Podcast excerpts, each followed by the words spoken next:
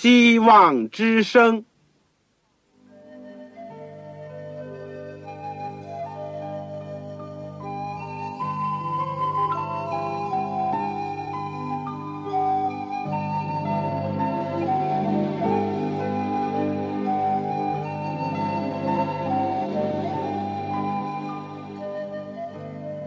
各位听众朋友，各位弟兄姐妹，欢迎您收听信徒培训这个节目。教会的兴旺，不单表现为人数众多，更要求教友的素质好。为了使教会真正达到人丁兴旺，有灵性健壮，希望之声特别为广大的信徒制作了信徒培训这个节目，满足主内同工同道的需要。信徒培训由黄牧师主讲，将有多种课程推出，欢迎弟兄姐妹们踊跃参加。下面我们就把节目时间交给黄牧师。各位亲爱的弟兄姐妹、组内的同工同道，你们好，我是旺草。现在组里面向你们问安。我们感谢主，在信徒培训的节目里面，我们现在已经进行到。第六门课就是教牧学。教牧学，我们今天要讲的是教牧学的第四讲，谈一谈关于如何布道和查经的问题。我们所选用的经文是马太福音第二十八章十八到二十节。我们在学习之前，我们一起做一个祷告。亲爱的天父，我们谢谢你，为了今天再有机会和弟兄姐妹一起来学习主的话语，而且要听尊主的命令。天父啊，我们为着所有这样的恩典和福惠，我们感谢你；也为着我们过去所承受的主所有的恩典，我们要感谢你。特别是为主耶稣基督而感谢你。因为是你来到世界上，把天国和天国的福音带给了这将亡的世界。今天你要接着我们这些卑微的人，去撒播真理的种子，去分赠生命的粮。天父帮助我们，教导我们，让我们谦卑在你面前，学习怎么样的更好的侍奉你，更好的服侍我们的弟兄和姐妹。求你在我们现在学习的时候，差遣主的圣灵与我们同在，让我们的心灵受到感动，让我们的悟性能够得以灵敏，以致能够把握住主所要给我们的一切福分。垂听我们的祷告，恳求主也赐给我们弟兄姐妹当中身体有软弱的，甚至有疾病的，天父求你安慰他们。愿主耶稣基督的恩与他们同在，担待他们的软弱，按照主圣善的旨意医治他们的疾病。如果是我们弟兄姐妹当中，如果是有困难的，生活有困难，心灵当中有困惑的，主你释放他们，帮助他们，更加求主能够兼顾那些愿意立志献身给你侍奉你的弟兄和姐妹。愿主兼顾他们的心。以及不断的栽培他们，有一天能够大大的使用他们。天父垂听我们的祷告，是奉靠主耶稣基督的圣名，阿门。今天要讲怎么样布道和查经。我们说有了神的道，又了解了应当怎么样去按正义分解上帝的道。也在提高自己灵性的基础上，也就是要去爱护那些其他没有得着上帝的恩典和没有听见福音之人的这种激励下呢，我们就可以实行布道和查经的工作。我们说这个固然是教牧人员应当做的，但在今天庄稼多。做工的人少的时候呢，求主能够兴起和打发更多的人去为主收割福音的庄稼。许许多多的义工每一个基督徒，尤其是青年男女呢，都可以担当这个责任，更加可以说是应当要肩负这个工作。所以今天呢，我主要就准备和各位一起简单的讨论一下有关布道，包括个人布道和集体布道的问题，也想一起学习一下。关于查经，怎么样举行个人的查经，或者是组织查经小组、查经班这些问题？好，第一个问题就是说关于布道。中国不是有句成语说“流水不复，户枢不读”，意思就是说，一直流的活水呢不会发臭。开来开去的门呢，就不会生虫。我们说，具有生命的东西呢，就一定要活动，用尽废退。教会要兴旺发达，个人的灵命要增长，都必须要活动。意思就是要为主做见证，要从事圣功。新月的时代呢？我们知道，每一个人都是祭司，意思就是说，我们每一个人都是神的仆人。耶稣在生前的时候呢，已经对门徒讲过：“我实在告诉你们，普天之下，无论在什么地方传着福音，意思就是说，他要叫门徒传福音。他自己来到这世界上呢，也是为了传福音。他自己是道。”他成了肉身，就把上帝的真理、上帝的道呢带到人间，哪怕是有危险，他在所不辞。当他的先锋和表兄施洗约翰下到监里以后呢，他就开始传道，说：“天国近了，你们应当悔改，信福音。”这就是耶稣。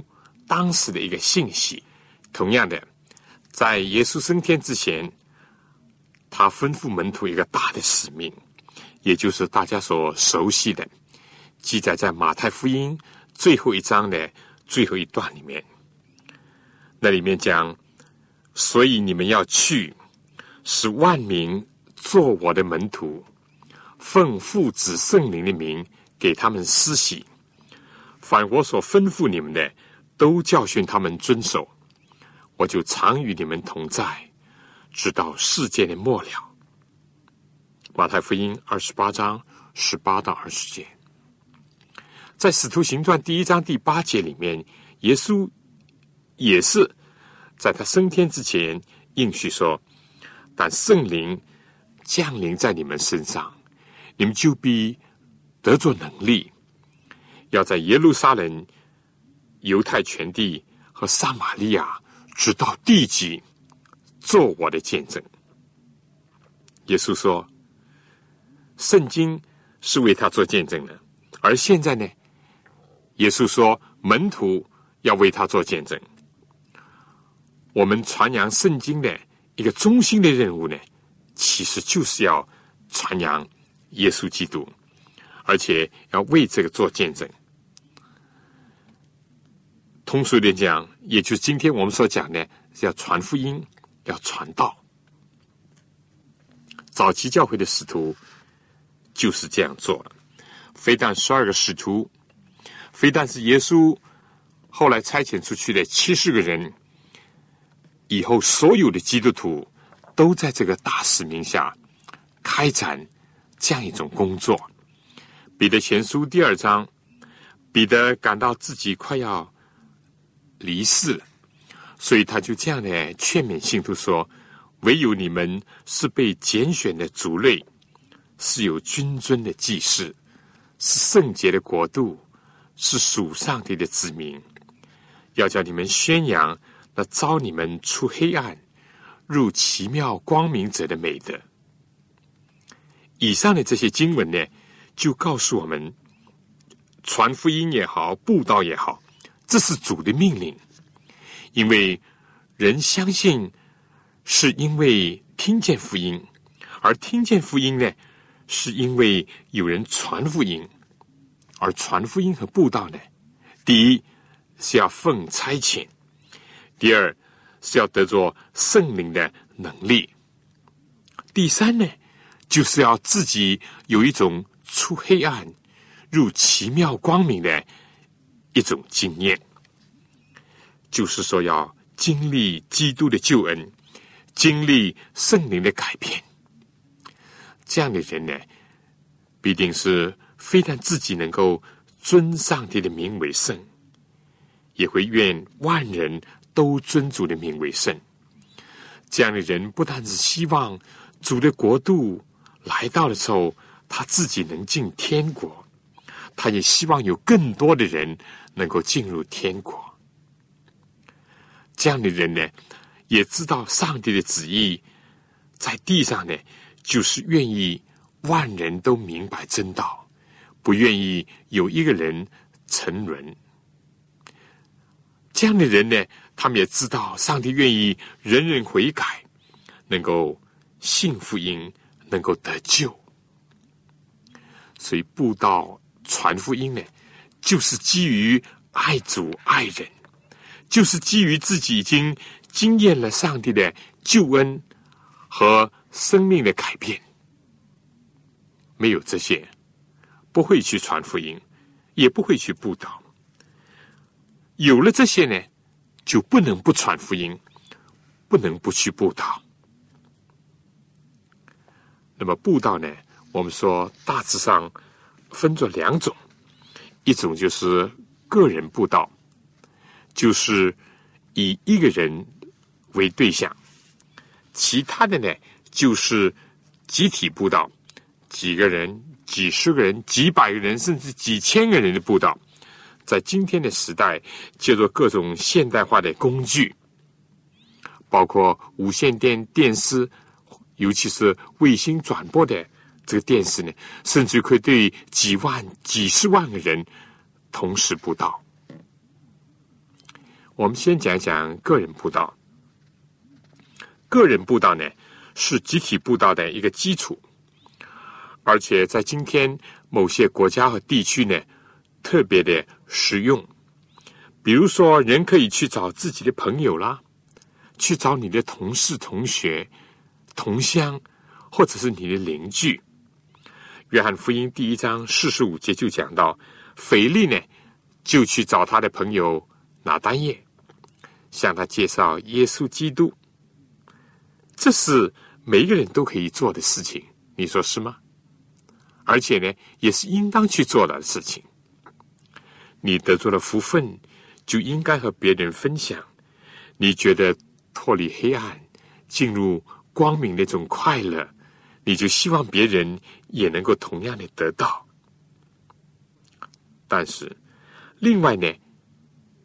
我们说，也是一个更应当做的、更加可以做的，就是在自己的家里，先向自己的父亲或母亲，或者是兄弟姐妹去传福音、去布道。往往这一款呢被疏忽了，只想到了外人，没有想到自己的家人，只想到远处、远方的朋友。没有想到，就在眼前的，就在身边的，我们的亲友。我们知道，当耶稣呼召安德烈以后呢，安德烈第一个去找的就是他的兄弟彼得。约翰福音第一章四十一节，做父母的呢，也可以向自己的子女传福音，就好像是罗伊对他的女儿有尼基传道。而有尼基呢，又传给他的孩子提摩太。哪怕是有尼基的丈夫是一个希腊人，但是呢，他却得到了一个可贵的后裔，就是提摩太。如果有尼基有这个顾虑，有那个顾虑，那么他就不会做这工作。所以我们讲个人布道呢，还有许许多多的方面，比如说你在旅行当中。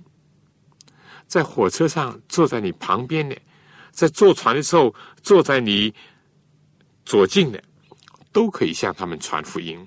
甚至在公共汽车等车的时候，也可以这样做。哪怕是没有很长的时间，但是如果出于爱，讲一句两句合适的话，也会有很好的效力。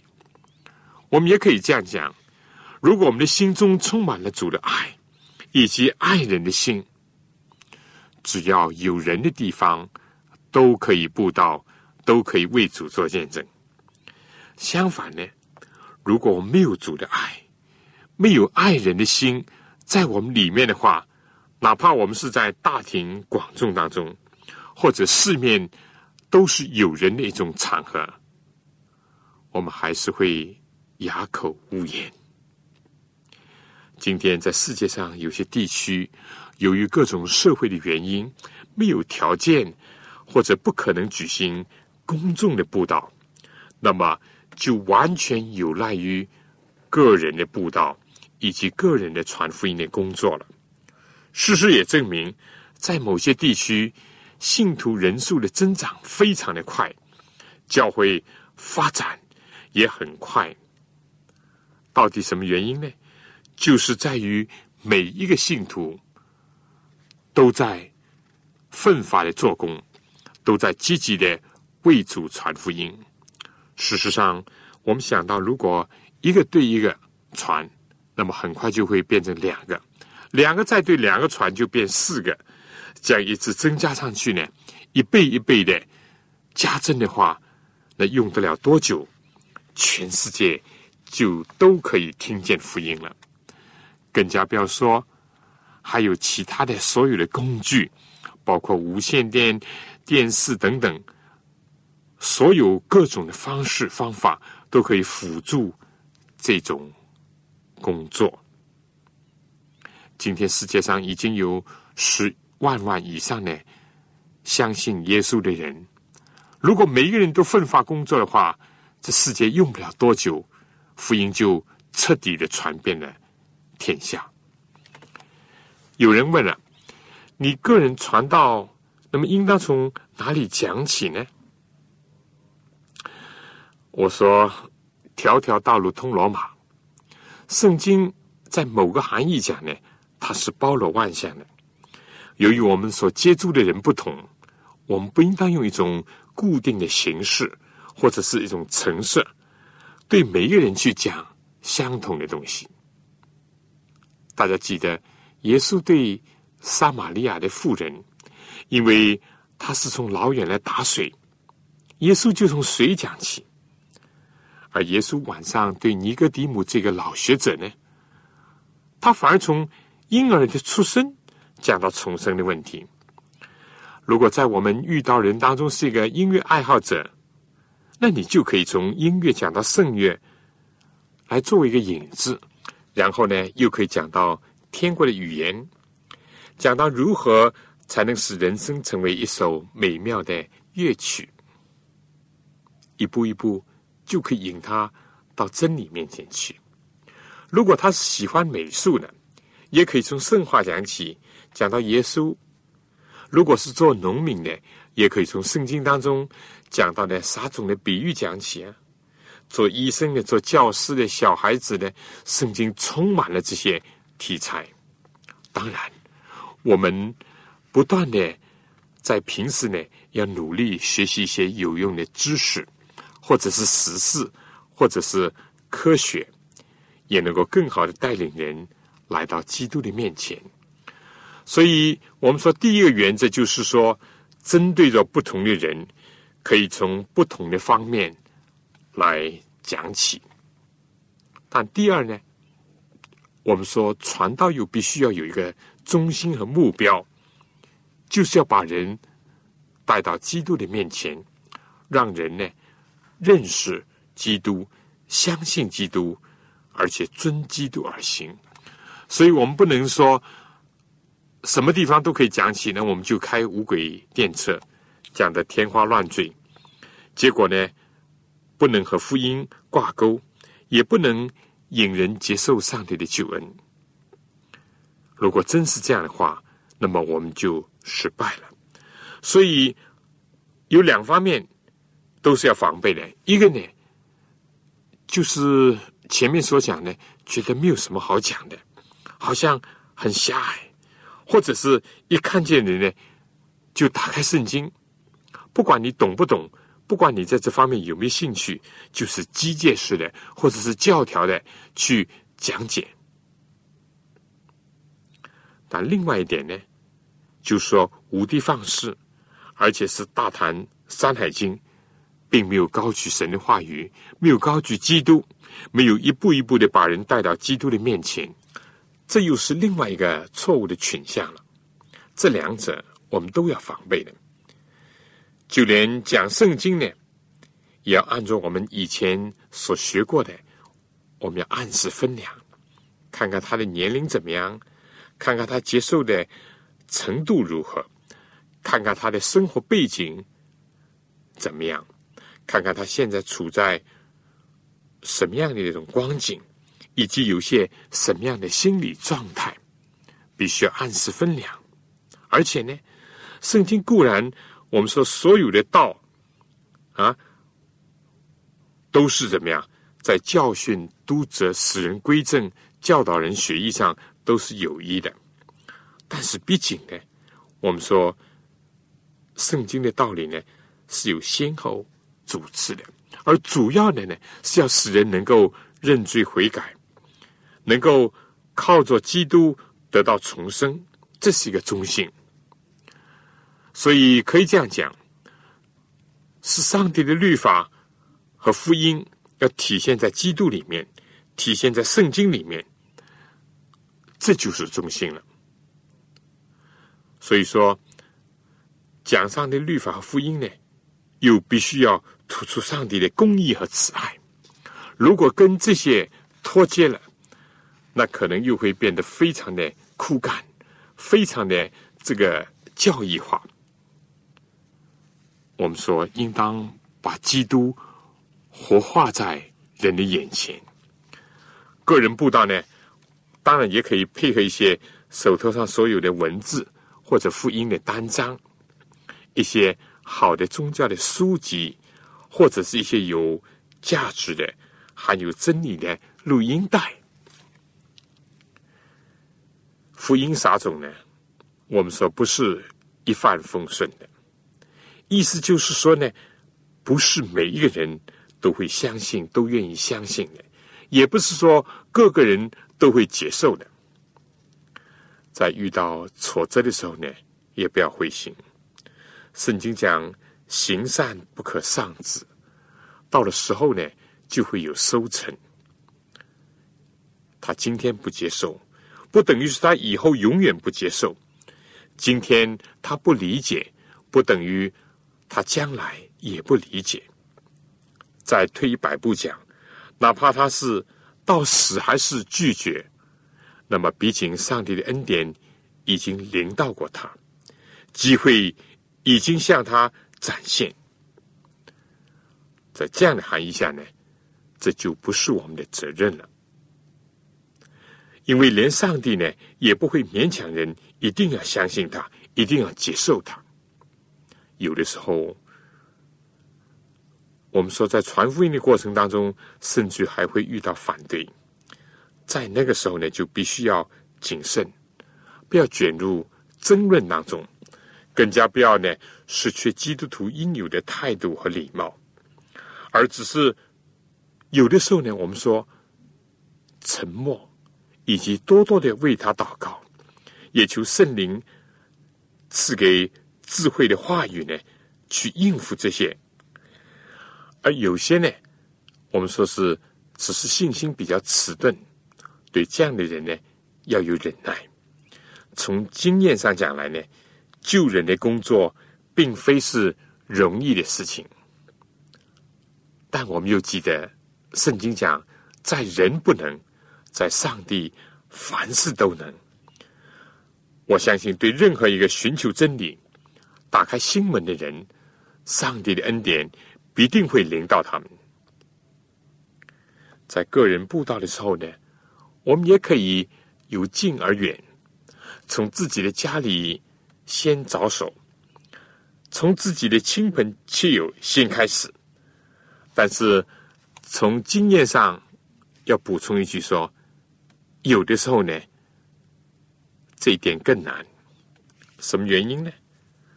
或者其中有一个原因，就是我们所熟悉的人知道我们自己的光景，包括我们是不是真的相信了呢？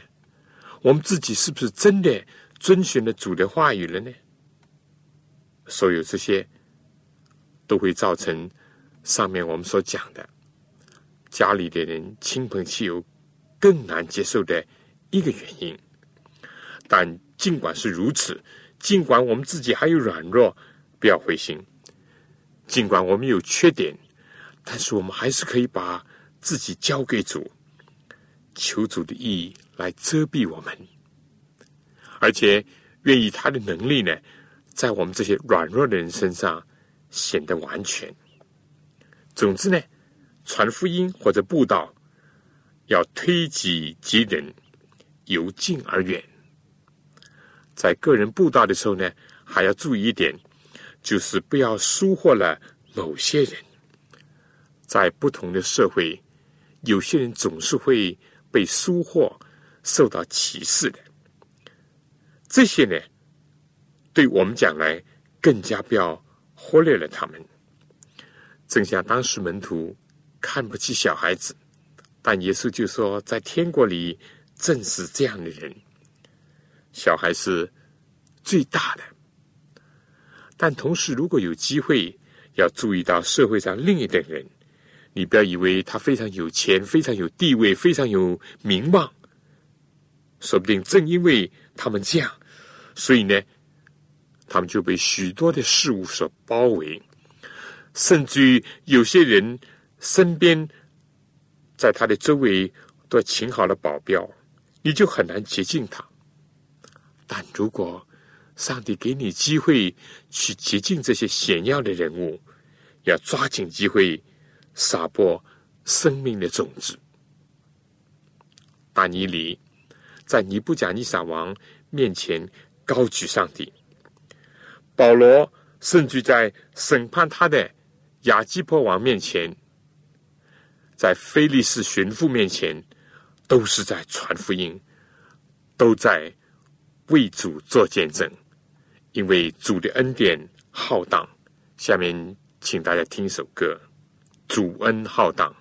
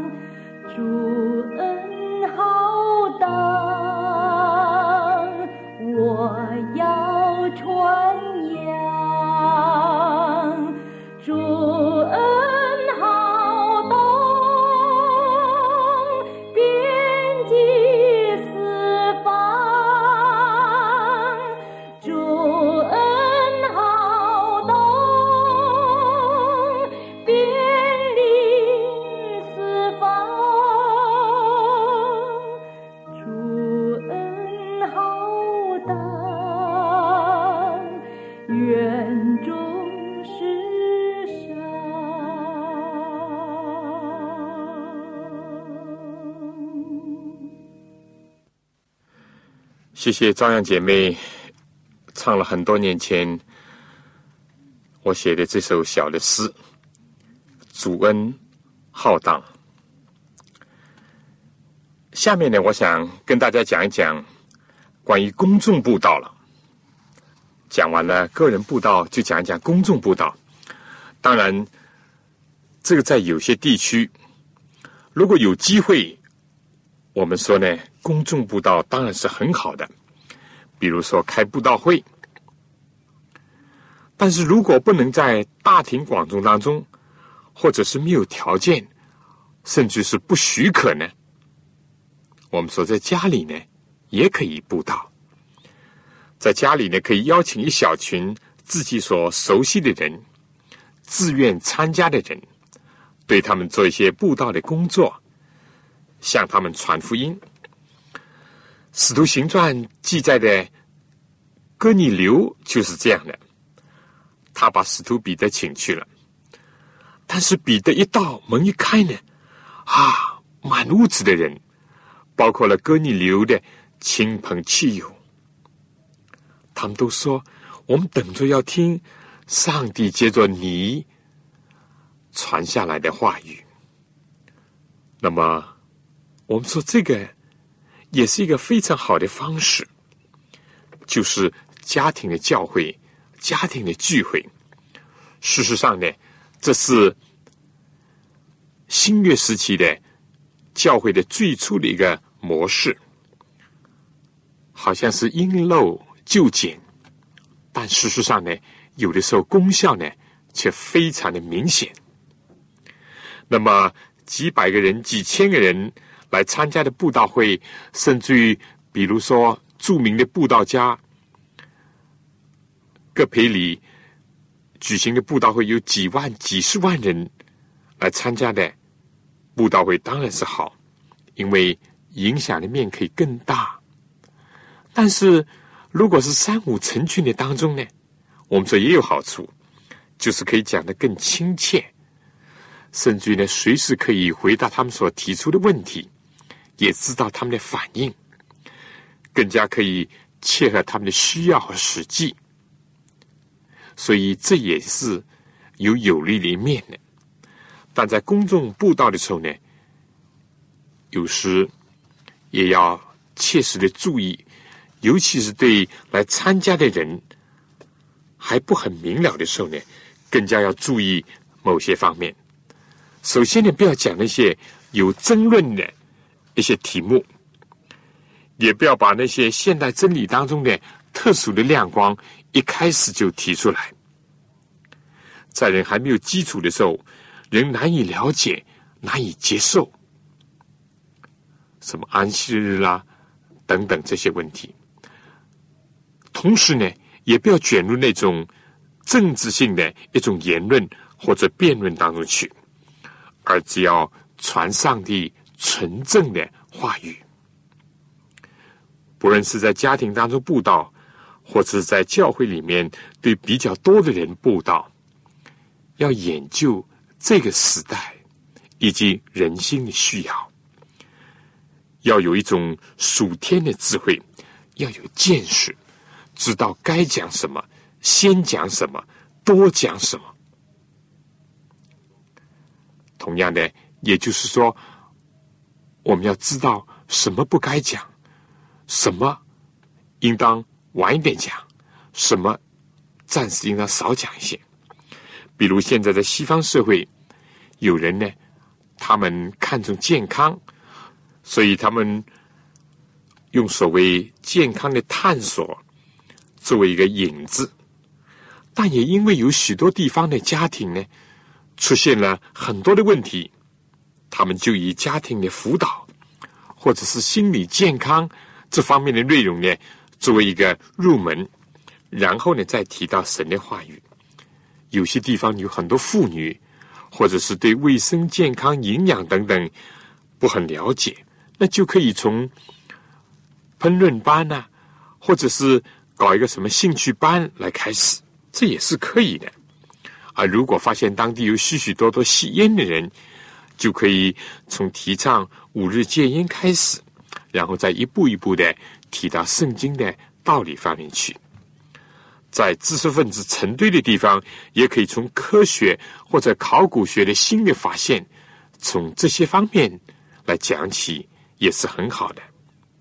当然，也有很多人从研究预言，包括研究《单一理书》《启示录》书作为兴趣，而且提出了很重要的一个信息。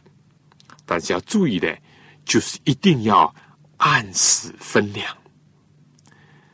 布道的对象呢，毕竟都是那些不幸的，或者是粗信的，所以必须要深入浅出，必须要简单明了。另外呢，必须要考虑到他们现有的水平和基础。还有一点，不论哪一种兴趣班也好，不论哪一种方式也好，一定要以基督为中心。一定要高举基督，要多讲上帝的爱、上帝的救恩，多讲我们人类的需要，就是心灵的需要。但每个地方都要因地制宜和因人制宜，这是最重要的。当然，布道会之前的准备工作呢，也是大量的，必须要发动更多的教友要参与布道会当中的这个次序招待。这个陪谈的人员的安排，其他的辅助工具的提供，这都需要组织的很好。而布道会以后的后继工作呢，又往往是被忽略的一环。我们说，除了撒种，以后还需要浇灌呢。开始对人布道，以后还要紧接着要不断的联络，包括去拜访啦，包括替他查经啦。当然，关于查经，我们以后会谈到。总之呢，布道会有很多要注意的。个人布道有许多方面是要重视的。但是，除了所有的技术性方面的问题，更重要的是心灵方面的准备。当你有爱心、有真诚的话，上帝能使你的每一句话都成为打动人心的一个工具。所以。我个人认为，技巧是要注意的，但心灵的准备呢是更重要的，是第一位的。而心灵准备好了呢，装备也是不可合适的。自己必须要多研究圣经，和增加各种有用的知识，还要不断的付上祷告的代价。如果在教会里面布道呢，就掀起一种属灵的高潮。是所有参与的人呢，都能够投入，都能够为救灵而献上自己。我想，关于个人布道和公众布道呢，我们就简单的讲这些。下面呢，我想替大家讲一讲关于查经的问题。我们说布道，不论是个人布道或者公众布道，主要的对象是不信的人。意思就是说，还没有机会听见过福音的人，但是经过了布道这个阶段，引起了他们的兴趣，而且具有一个意愿，要更多的了解基督教，以及更多的认识圣经真理的人呢，就必须进一步的要做查经的工作。如果说布道是撒种的话，那么查经可以体会作是浇灌的一种方式。至于查经呢，一般的既是对慕道友，就是对那些准备受敬要归主的人所举行的，但也可以作为陪灵，也就是几乎是受了敬，但对新的信徒，甚至对老年的信徒呢，也可以有查经班。当然，查经班的内容的深浅呢，可能就会有些不一样，所以我们。今天就是简单的提一提这个查经的问题。查经呢，一般讲来也不外乎一种是个人的查经，另外一种呢，就是和比较多的人一起查经，或者我们就叫做查经小组，甚至于是一个查经班，有几个人到十几人，甚至于二十个左右。但我们要说人数不宜过分的太多。在布道的时候呢，往往是单向的，因为主要是听你讲。那个时候呢，你的对象主要是听，因为一方面他也了解的不多，尤其是在公众布道呢，他也没有一种回应的机会。但查经呢就不同了，就可以有更多的双向的含义。你可以提问，他可以回答。你讲的时候呢，他不了解。他也可以提出问题来要求解答，所以这种方式就更加深入一些。至于查经小组呢，也可以成为像一个小组讨论的形式；至于查经班呢，也可以像一个课堂上的教学的形式。这都是查经和布道之间的不同的方面，无论是对个人。或者是对一个查经小组，就是说几个慕道友他们聚在一起，那么第一步的查经呢，我们说不外乎是要道的查经，就是对圣经的基本的道理进行学习。对基督福临安息日会的人来讲呢，就是二十七条基本的一个信仰，可以逐点。逐条的加以查考，甚至有些问题呢，可以分作几次来查考。但总归呢，这样的要道查经，就是要经过这个查经班，无论是三十题也好，或者分作六十题也好，使得人有一个月，或者是不能每一天查吧，就分作一个星期三次查，时间就拖长一点。总之呢。这个基本要道，非但是要有连续性，而且要有系统性。你可以参考一些查经的书，然后呢，结合了你的具体的对象和他们的程度，自己编出一个查经题的提纲来。这会比随便的这个拿起一本查经的书来用呢，会更加的贴切一些。如果你的对象是学生，他们对有神和无神、进化论有很多的先入为主的想法的话呢，那不妨在创造上呢，就可以多查一点。你说是吗？如果他是其他的宗教徒，那么不妨在有关基督教的特色的经体上呢，多查一点。比如说上帝的救恩以及赎罪的道理等等。但所有这些，总不外乎圣经里面最基本的道理，都要一一的查考，把上帝的道理查得全备。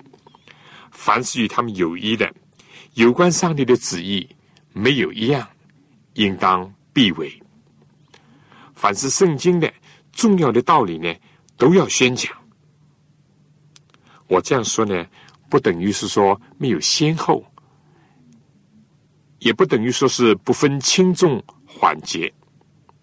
毕竟呢，在道理里面，有些是最基本的道理、最重要的道理；有些是宠俗性的道理，而有些呢，必须放在前面；有些呢，应当放在后面来讲。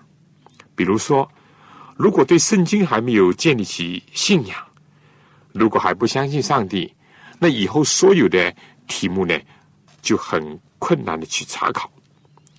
就像基督福音安息日会的一些基本的道理、特殊的信息，包括安息日的亮光以及圣所的道理，这些当然是非常重要，一定要讲。但是安排的次序呢，要非常的恰当和注意，必须要在救恩的要道、在福音的前提下，再来讲这些信仰的时候呢。就会有价值、有造就。另外，查经呢还要注意的一点就是说，不要像条文似的这个刚才那样，单单是几条纲或者是几个问题。我个人感觉到，应当能够结合着基督徒的经验，结合着生活上的感受，特别是要把基督的爱融合在里面。让人能够看见基督，以基督为中心，这样呢，就使得一个茶经呢变得有血有肉有灵魂，而不至于像一个骨架那样，或者只是像几只干柴那样枯枯巴巴的。另外，就说要有机会给这些参加茶经的人提出他们的问题来。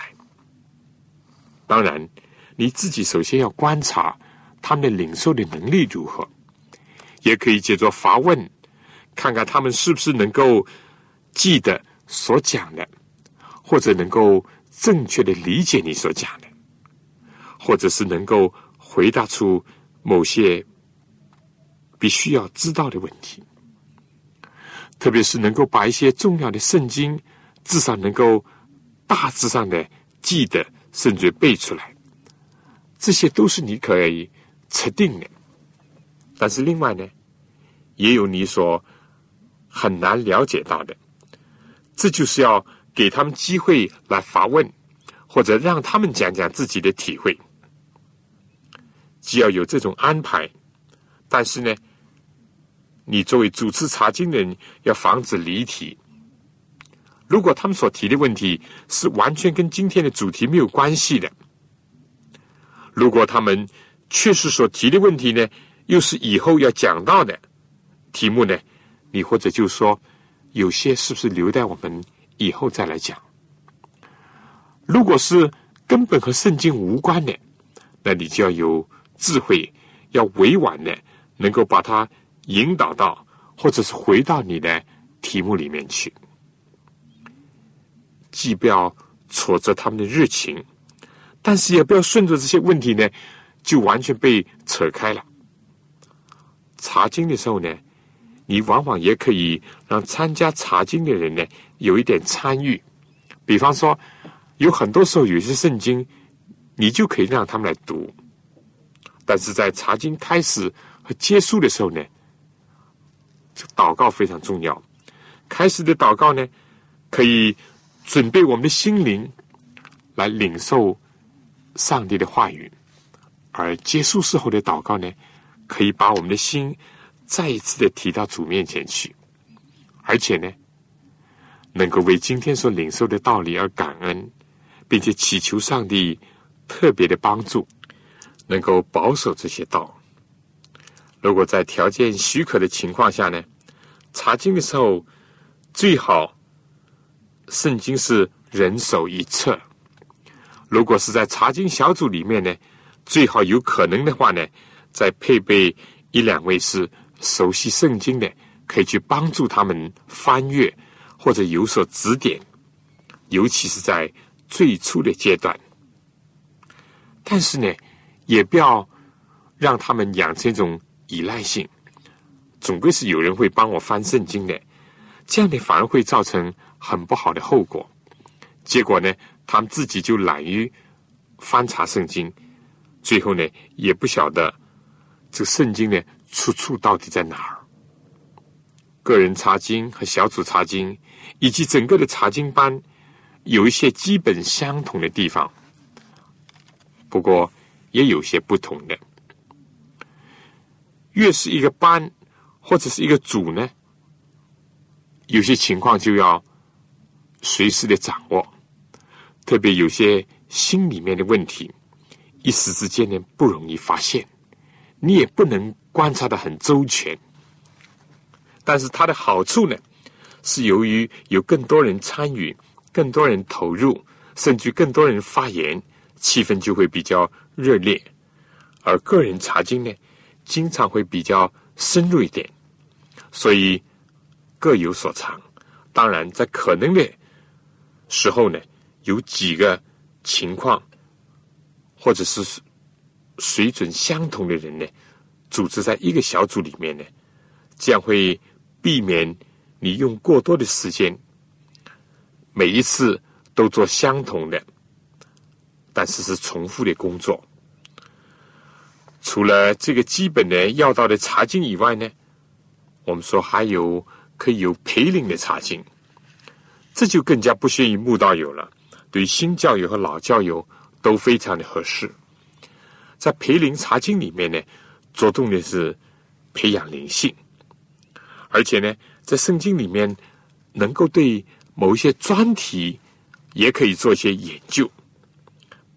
比方说，有一段时间，我们可以专门的查考有关祷告；或者另外一段时间，我们可以专门的查考有关于圣经；另外一段时间呢，又可以集中的学习查考有关基督的预言，或者是基督的生平。这些，我们说，当然在基本要道查经的时候呢，都可能会触及到一些，但是呢，不可能会太深入。或者是太周详，所以陪灵查经呢，也是一个重要的形式。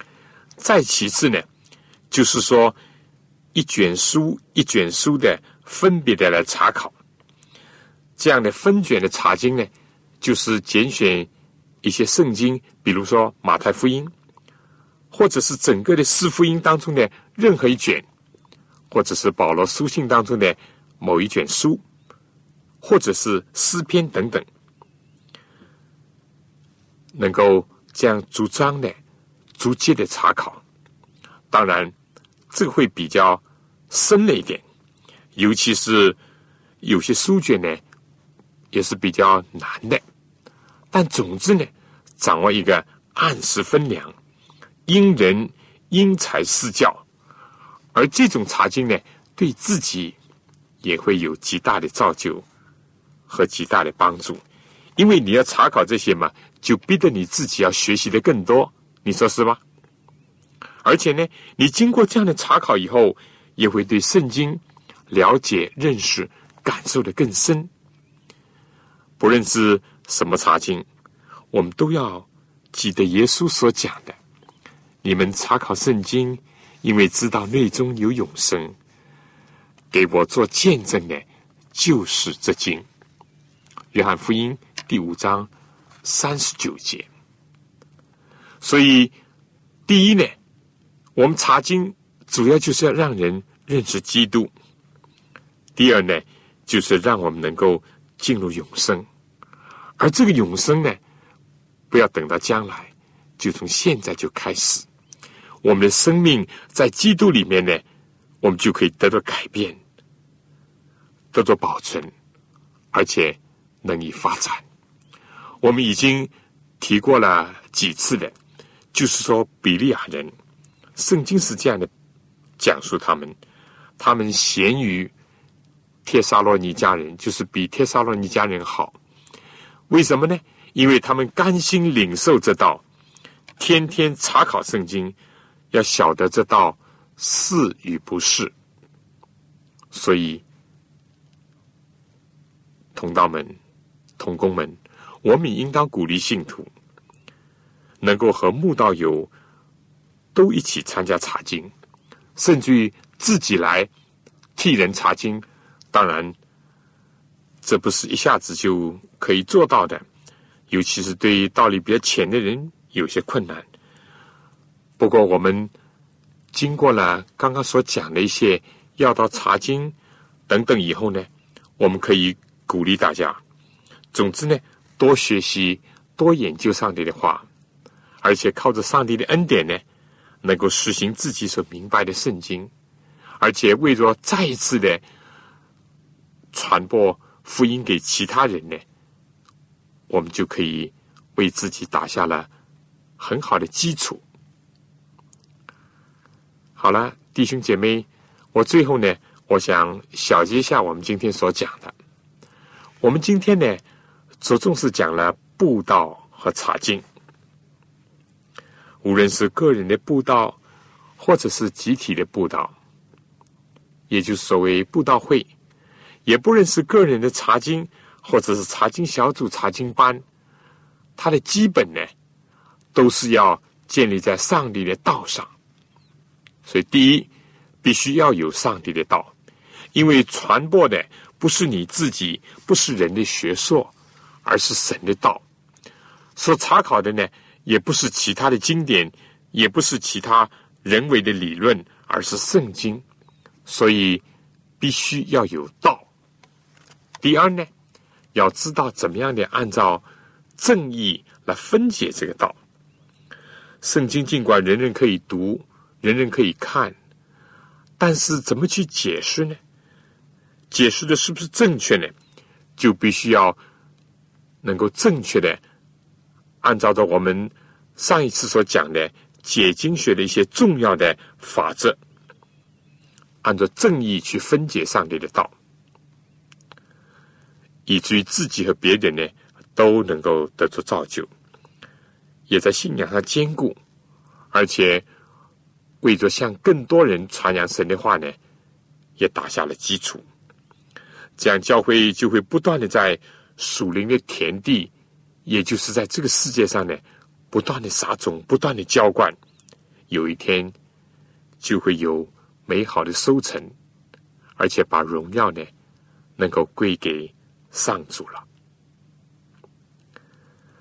所以，我们今天就简单的讲一讲关于布道跟查经，个人布道，个人查经。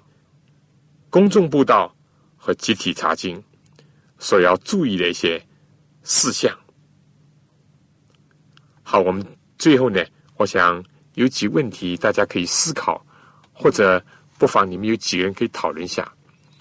你觉得在没有条件或者不许可做公众布道的时候，什么是最好的布道的方式？你自己是怎么体会的？第二。在你个人布道传福音的事情上，有什么见证可以和大家分享？第三，你觉得在你替人查经的时候，最困难的是什么？有什么办法去解决它？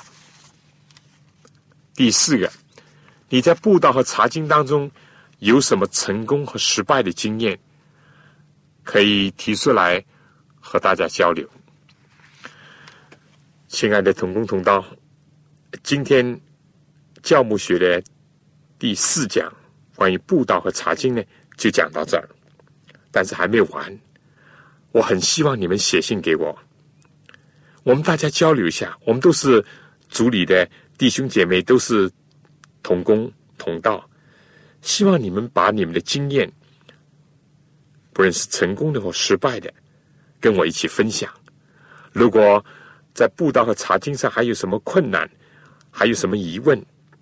我们也不妨一起来交流和学习。同时，我愿意在祷告当中纪念你们，希望你们呢也在祷告当中纪念我。我们彼此在主的施恩宝座前互相的带祷。最后呢，如果你需要有本小册子。